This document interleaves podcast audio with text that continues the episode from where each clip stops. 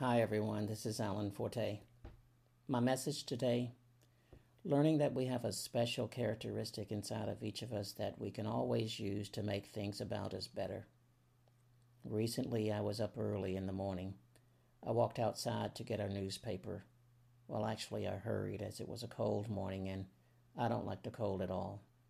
And so I was quick and purposeful as I stepped outside and into an environment that I don't like.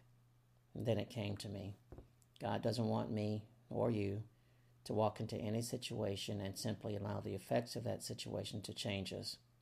He's made us to rule our circumstances so that we're not ruled by them.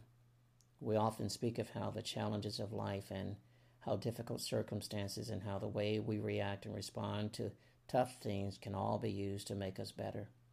Well, this is true and it's all well and good, especially if we simply want to look at things in a self centered way. But this is not enough for God. He expects a little bit more from us. This little experience with the cold weather helped me to see how selfish I might have been in some situations where I simply endured when I had it in me to make things better. You see, I have a problem. I don't like doing things that I don't like to do. But now I see that oftentimes God has more and God has better that He desires of us than the things that we desire for ourselves especially when what we desire is to not do something. He wants us to realize what we can and should be doing is to make life better for others just because we're here and living today. The scripture speaks of this special characteristic that we have in the book of Matthew, chapter 5, verse 13. It says, You are the salt of the earth, but if the salt loses its flavor, how will it be salty again? Now, salt is like sunshine rain, light, good, love. It's one of those things that has no real purpose for itself. It's only here to make things better for you and me. Everywhere we look, we can see the effect and the impact left behind on people and in the earth by these things. They're not limited by the circumstances they encounter. Oh no, they bring change to these circumstances. Every time the sun shines, it leaves a bit of its warmth behind. Every time it rains, it leaves a bit of its life giving nutrients behind. And wherever love abounds, the Lord is there in all his glory. And salt, well, it helps us to bring out the best in things.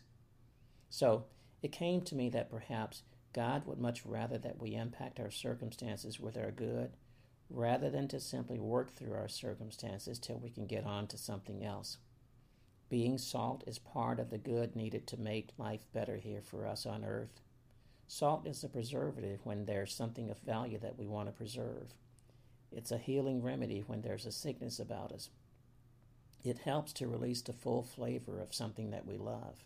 Salt is used to change the circumstances of many things that would otherwise die without it.